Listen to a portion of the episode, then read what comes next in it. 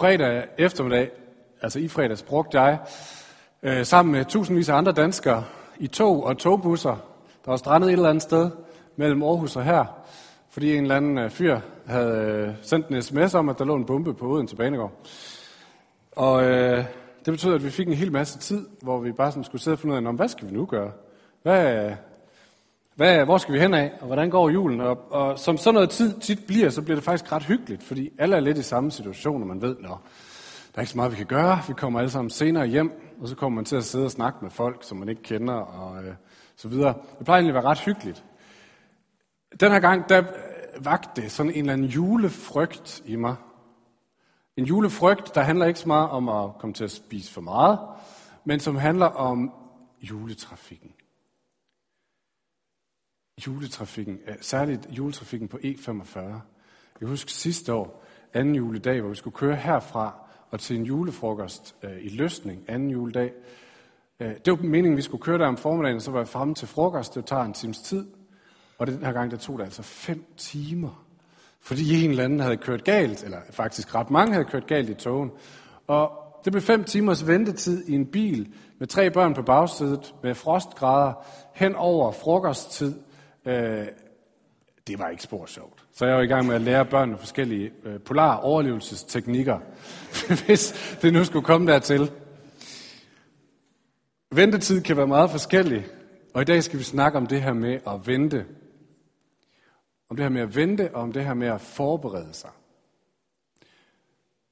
Fordi, som jeg sagde, så, øhm, så ville de gamle fædre, som, som forberedte tekstrækkerne for mange år siden, de vil, at i dag er en forberedelsessøndag, og de vil have os med ud i ørkenen. Og det her med ørkenen er altid i Bibelen et symbol på noget med at vente. Et symbol på, at Gud er i gang med at gøre noget nyt. Et symbol på, at Gud han har tænkt sig at skabe nyt og få noget nyt frem. Så det første, eller de første steder, det er Israel, som har været slaver i Ægypten, og Gud vil bringe dem hen til at være et frit folk i deres eget land, hvor de selv kan bestemme, hvor de kan få lov til at leve frit med Gud. Men før de kan gå fra den her slave tilstand, hvor de er indstillet på, at andre bestemmer over dem og sætter retning, til at de kan blive frit folk, der må de igennem 40 år i ørkenen, hvor Gud må lære dem en masse ting. Der er andre eksempler også i det gamle testamente, men hvis vi bare springer frem, så ser vi, at Jesus, inden han går i gang med sin offentlige tjeneste med at forkynde Guds rige, der har han 40 dage i ørkenen. 40 dage, hvor han træder ud for det hele, fordi Gud kalder ham derud. står, at ånden leder ham derud. Og han går igennem forskellige forberedelser, forskellige øh, fristelser, fordi at Gud vil forberede, at noget nyt sker. Og vi læser om Paulus senere, at han går fra at være en arv forfølger af kristendommen og af de kristne, til at blive kirkens, en af kirkens største pionerer. Men i den tid midt imellem, der sker først det, at han møder Gud, og så står der, at han var tre år i ørkenen. Vi hører ikke så meget om, hvad der skete de tre år. Vi hører bare, at der var tre år, hvor Gud han tog ham til side og forberedte ham på, at nu skulle noget nyt ske.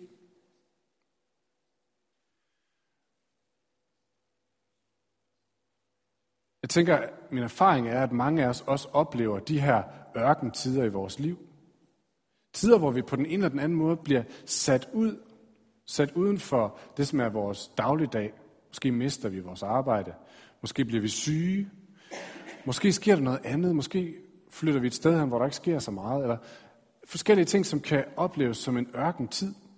En tid, hvor vi er på, sat på standby, hvor vi måske er udfordret. Og ofte er det en tid, hvor Gud vil lære os noget nyt, fordi han vil i gang med noget nyt i vores liv. Det er i hvert fald det, sådan Bibelen tit forklarer det.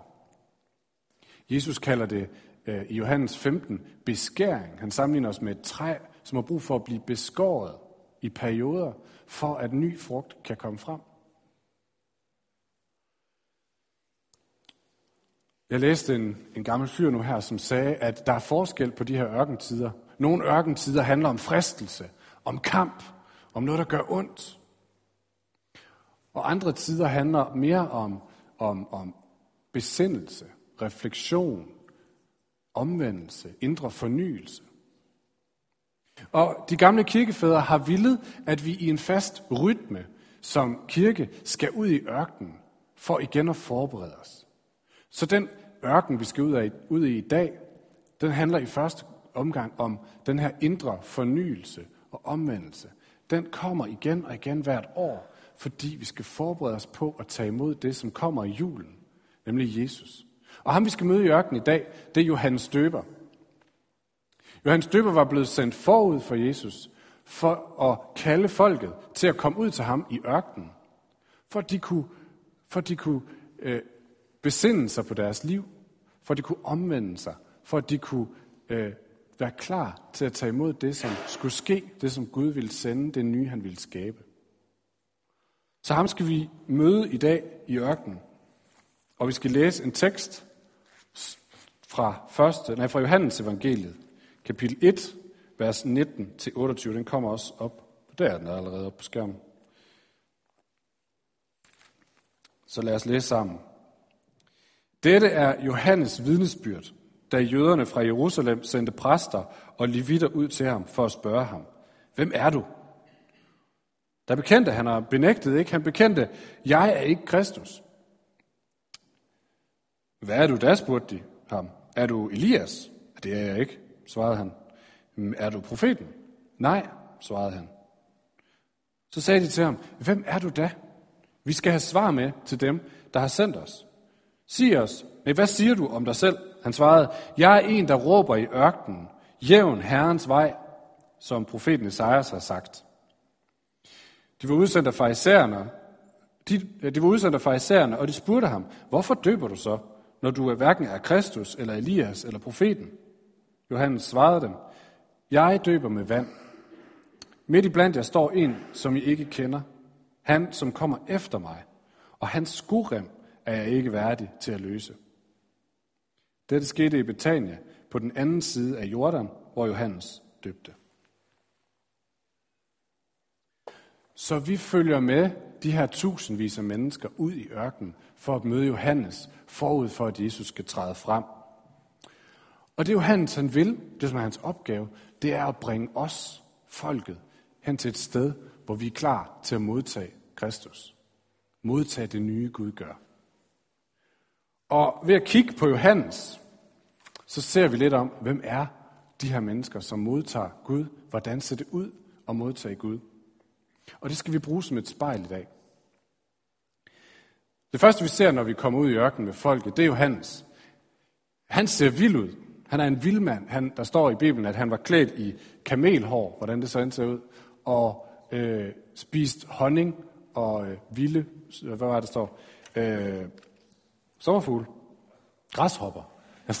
sommerfugl. Græshopper. Det er fordi, jeg har spist en sommerfugl lavet en gang i Afrika, eller fra Afrika. Og den smagte ikke godt. Så jeg tænkte, det var noget i den retning. Nej, han spiste græshopper og honning. Og han var en vild mand. Så man har set ham som sådan en vild mand. Hvis man kigger i kirkekunsten tilbage i historien, så ser man, at Johannes han altid træder ud. Blandt alle de her meget fine, fromme mænd, så træder Johannes altid ud som den her vildmand, der var et eller andet over ham, et eller andet vildt. Og jeg tror, når man er kommet tættere på ham, så har man fornemmet, det var ikke bare fordi han så vild ud, der var et eller andet over ham. Han ville noget. Han var i gang med noget, som var vigtigt. Og man kunne, ikke, man kunne ikke undgå, når man kom i nærheden af ham, at blive fanget ind i det her, der var så vigtigt. Han ville virkelig, han ville tage en, han ville ryste en, han ville sige, prøv at høre, der sker noget vigtigt, ven. Så jeg tror, man blev, når man kom i nærheden, man blev draget ind omkring ham og fornemmede, her sker der et eller andet vigtigt. Han vil mig noget. Han er ikke bare ligeglad. Havde han været sådan en almindelig tosset fyr, der så tosset ud, så kunne det ikke være sådan, som Matthæus skriver, at hele Jerusalem, Judæa og Jordanegnen kom ud til ham. Så var der højst kommet et par hundrede for lige at se ham. Men nu flokkedes folk omkring ham, for de kunne mærke, der sker noget her. Han vil mig noget. Det er vigtigt. Og det har været svært at være i nærheden af ham, uden at blive påvirket af, af ham. En anden person i historien, øh, som har en effekt, som er lidt tættere på os, som I måske bedre kan fornemme, det var Mother Teresa. I husker hende, nonnen, som boede i Calcutta, hvor hun havde en tjeneste for de allerfattigste og de døende og de syge i slummen. Og folk fortæller os, at når man mødte hende, så blev man fanget ind. Hun ville virkelig noget. Det var meget anderledes, end det man var vant til at ville. Men man fornemte, fornemte at her sker der noget vigtigt. Man kunne ikke undgå at blive påvirket. Og det var ikke, det var ikke fordi hun var smart. Hun var lille, uanselig, efterhånden krumrykket, gik i en billig indisk klædning. Men man fornemmede bare, når man kom i nærheden af hende, her sker der bare noget vigtigt. Og man kunne ikke undgå at blive udfordret og blive påvirket og tage sit eget liv op til en eller anden form for revision, når man mødte hende.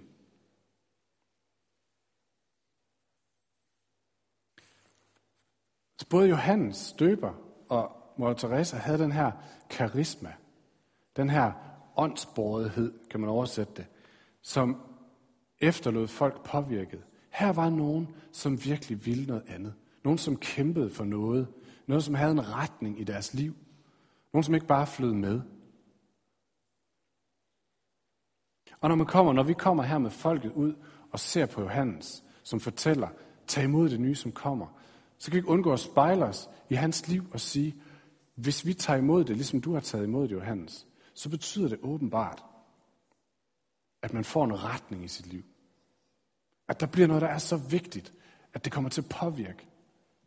At det kommer til at bestemme mit liv, bestemme retning i mit liv.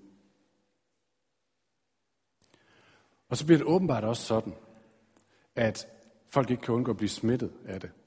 At folk ikke kan fornemme det på mig. At folk de kan blive påvirket af, at her er en, som vil noget andet.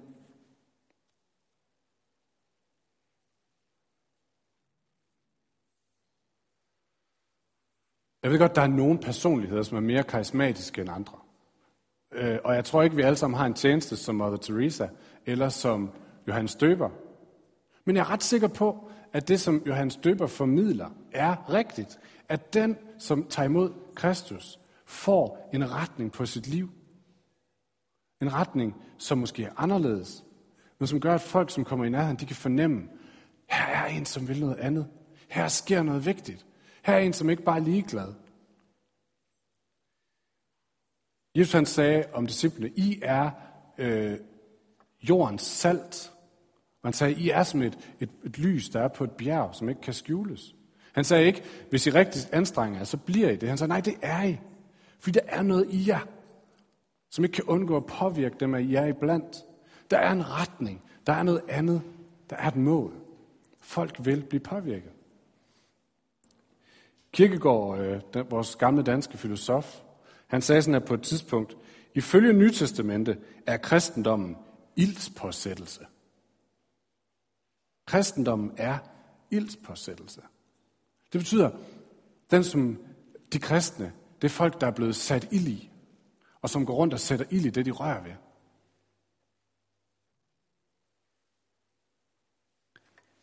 Så det vi støder ind i på Johannes her, det er, at den, som er kristen, er der gået ild i. Og han går og sætter ild i ting. Og teksten i dag, på fjerde søndag i advent, forberedelsestid, vil have os til at overveje, er jeg klar over, og er klar på den retning, som det sætter at tage imod Jesus barnet? Er jeg klar over, at det sætter en retning i mit liv? Er jeg klar på at lade den retning fylde? Og er jeg klar over, hvordan det påvirker de mennesker, jeg er iblandt? Så det er det første, den første udfordring eller overvejelse, der kommer fra Johannes.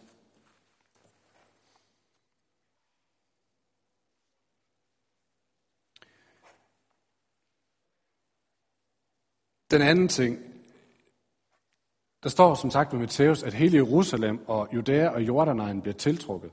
Og det går jo hverken værre eller bedre, end at præsterne og levitterne og de andre kloge mennesker, de bliver nødt til at ud og se, hvad der sker. Det er klart, når alle andre skal ud, så skal de også ud og finde ud af, hvad i verden, hvad er det, de kan, som vi ikke kan, eller hvad er det, han kan, som vi ikke kan. Så de går der ud, og de fornemmer lige med det samme, okay, der er noget ved ham her. Han vil noget.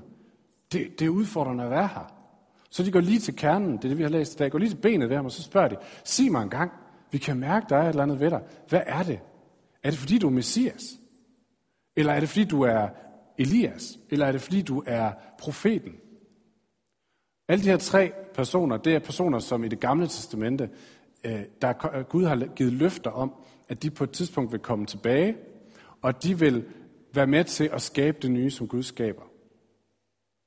Så de siger, okay, er, er, du, er du en af dem? Og på det tidspunkt, så var der ikke, der var ikke en fuldstændig klarhed over, hvordan ville det se ud, når Messias kom. Så der var faktisk andre personer, som havde haft så meget medgang, at de på et tidspunkt tænkte, måske er jeg faktisk Messias. Så sagde de, det er mig, der er Messias. Så det var en reel fristelse her for Johannes at sige, ja, det er mig. Fordi det, det de siger til ham, det er, Johannes, vi kan fornemme, at der er noget fantastisk omkring dig.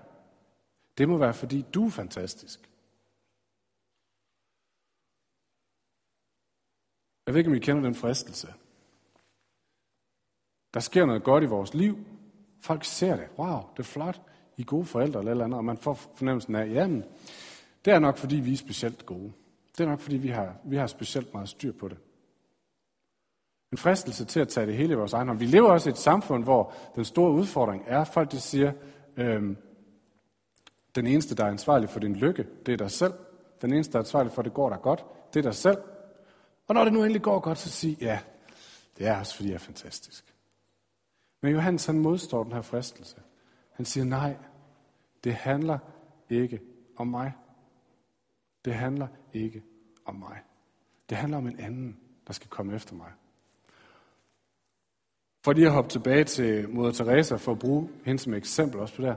Hun, der udkom en biografi for nogle år siden, øh, lige efter hendes død, som byggede på hendes private breve og på hendes breve til hendes sjælesørger og skriftefædre.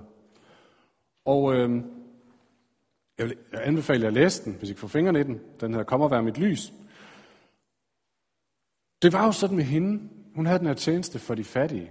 Og hun var virkelig ekstrem og gik til de, gik til de allerfattigste og de allerusleste mennesker.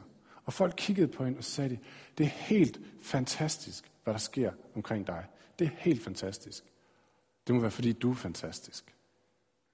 Og folk beskrev hende som en helgen og som et helt utroligt menneske. Og så da hendes biografi kom frem, så fik verden et chok.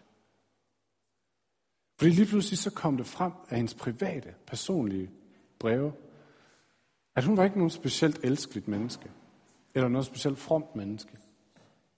Hun havde ikke nogen særlig varme følelser for fattige eller syge mennesker. Snart tværtimod. Hun var ikke nogen specielt omsorgsfuld person, sådan i udgangspunktet. Men det hun havde, det var, at hun på et tidspunkt havde, som ung, helt ung, havde fået et billede fra Jesus, som havde sagt til hende, Teresa, det hedder hun ikke, hun hed Gonsha, øh, jeg er ved at bygge mit rige, og jeg har tænkt mig at bruge dig til at nå og røre ved de allerfattigste og allersvageste. Det er det, jeg vil bruge dig til. Fordi jeg længes efter de mennesker. Bring dem til mig. Og det gjorde hun. Hun gjorde det ikke, fordi hun var særlig, eller fordi hun havde varme følelser for dem, men fordi Jesus har sagt til hende, jeg har tænkt mig at bruge dig. Vil du lade mig bruge dig? Vil du lade mig bruge dit liv? Og det sagde hun ja til, og brugte resten af sit liv på det. Og Johannes Døber gjorde det samme. Han sagde, da de spurgte, er, er du særlig? Så sagde han, nej, nej, nej, nej, nej, det handler ikke om mig. Jeg er bare en, der råber i ørkenen, jævn Herrens vej. Det handler ikke om mig, men der kommer en efter mig, som er i gang med at bygge et rige, som er meget større, end man kan forestille sig. Det er ham, det handler om. Man ser det næsten hver gang Johannes Døber han er afbildet i kirkekunsten. Så, så står han sådan her, hvis jeg har lagt mærke til det, kan I prøve at overveje. Han står sådan med en finger, der peger enten sådan her hen på en anden figur, eller ned på en, en skrift. Han husker som den, der pegede. Og han har gjort den helt ubeskrivelige, vanskelige bevægelse, som jeg tror er måske endda er endnu mere vanskelig i vores liv. Som jeg sagde, så lever vi i et samfund, hvor alting handler om mig. Det handler om, hvad jeg kan opnå. Det handler om, hvordan jeg kan blive lykkelig. Det handler om, hvordan jeg kan nå mit potentiale. Og hvis det lykkes, så er det min skyld. Hvis det ikke lykkes, så er det desværre også bare kun min skyld. Vi prøver at skubbe det over på nogle andre, men der er ikke andre bebrejde. Så vi har et liv, der ser sådan her ud. Om vi ved det eller ej. Vi har en stor fed finger, der peger herind af. Jeg har i hvert fald på rigtig mange, stort set alle af mine prioriteringer, mine handlinger og mine beslutninger. Johannes han har gjort den helt ubeskrivelige, svære bevægelse og løfte sin hånd og sige, det handler ikke om mig, det handler om ham. Moder Teresa gjorde det samme. Det handler ikke om mig, det handler om ham. Og hvordan, hvis de har haft det bare en lille smule ligesom mig, så var der nogle dage, hvor man fik folks øjne, der sagde, du er fantastisk. Og man har lyst til at sige, ja, det har du jo et ret i.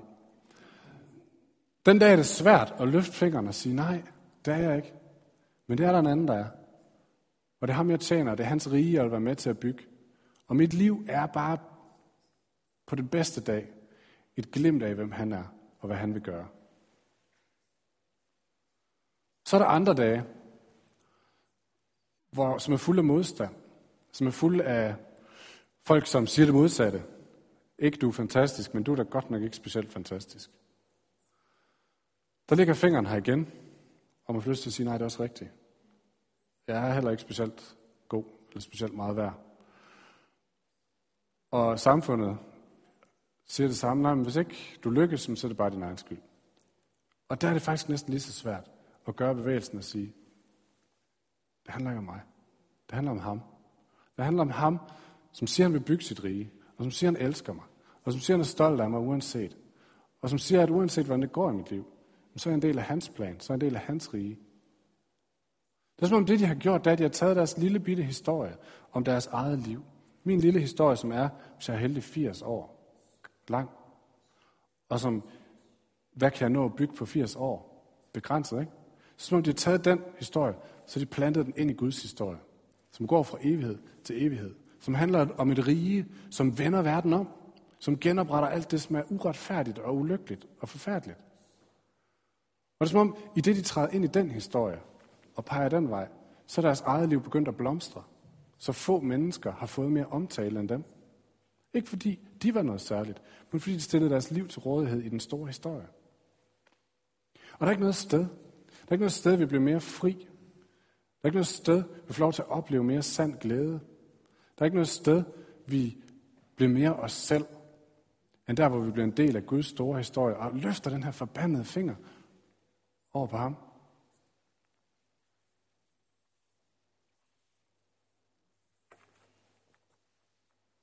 Den sidste gang, vi møder jo hans døber i skriften, det er, øh, der sidder han selv i fængsel. Og det er lige inden han mister hovedet, fordi han har været så fræk og antyder over for kongen, at det er forbudt at knalde sin svigerinde. Det må man ikke. Derfor er han i fængsel. Og fra fængsel sender han bud til Jesus. For at spørge Jesus, var det virkelig dig? Er du virkelig den, vi skal vente? Eller kommer der en anden? Så ham, som havde fået folk ud i ørkenen til overvejelse, han er nu selv kommet i ørkenen. Han er nu selv kommet i tvivl, i frustration, i afmagt. Og vi ser, hvad Jesus han svarer ham.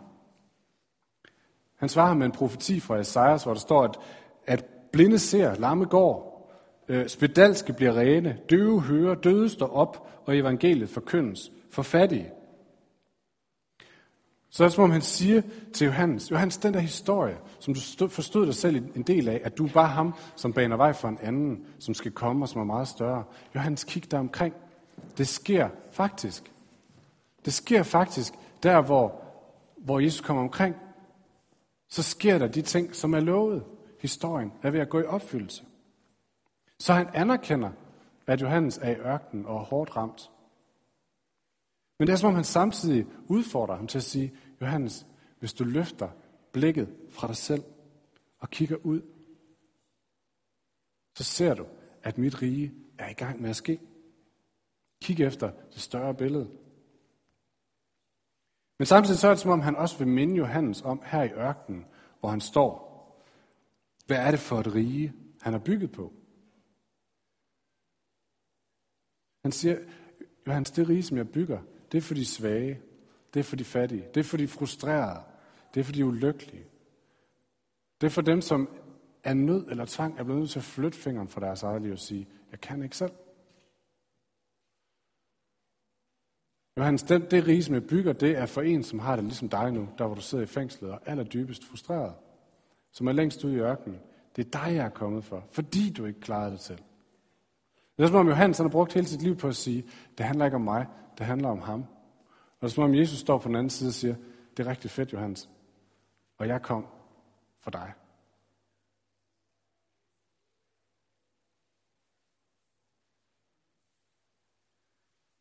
Så i dag handler om indre omvendelse og fornyelse. Det handler om, hvem er det, der er klar? Hvem er det, der kan modtage Kristus? Det er den, som er klar til at sætte en retning på sit liv og vide, at det smitter. Det er også den, som er klar til at løfte fingeren fra sit eget liv og sige, det handler ikke om mig længere. Både når det er svært, og når det er en befrielse. Og så handler det om at vide, at i bund og grund, så er det rige kommet for min skyld, for at løfte mig ud af mørket og over i lyset.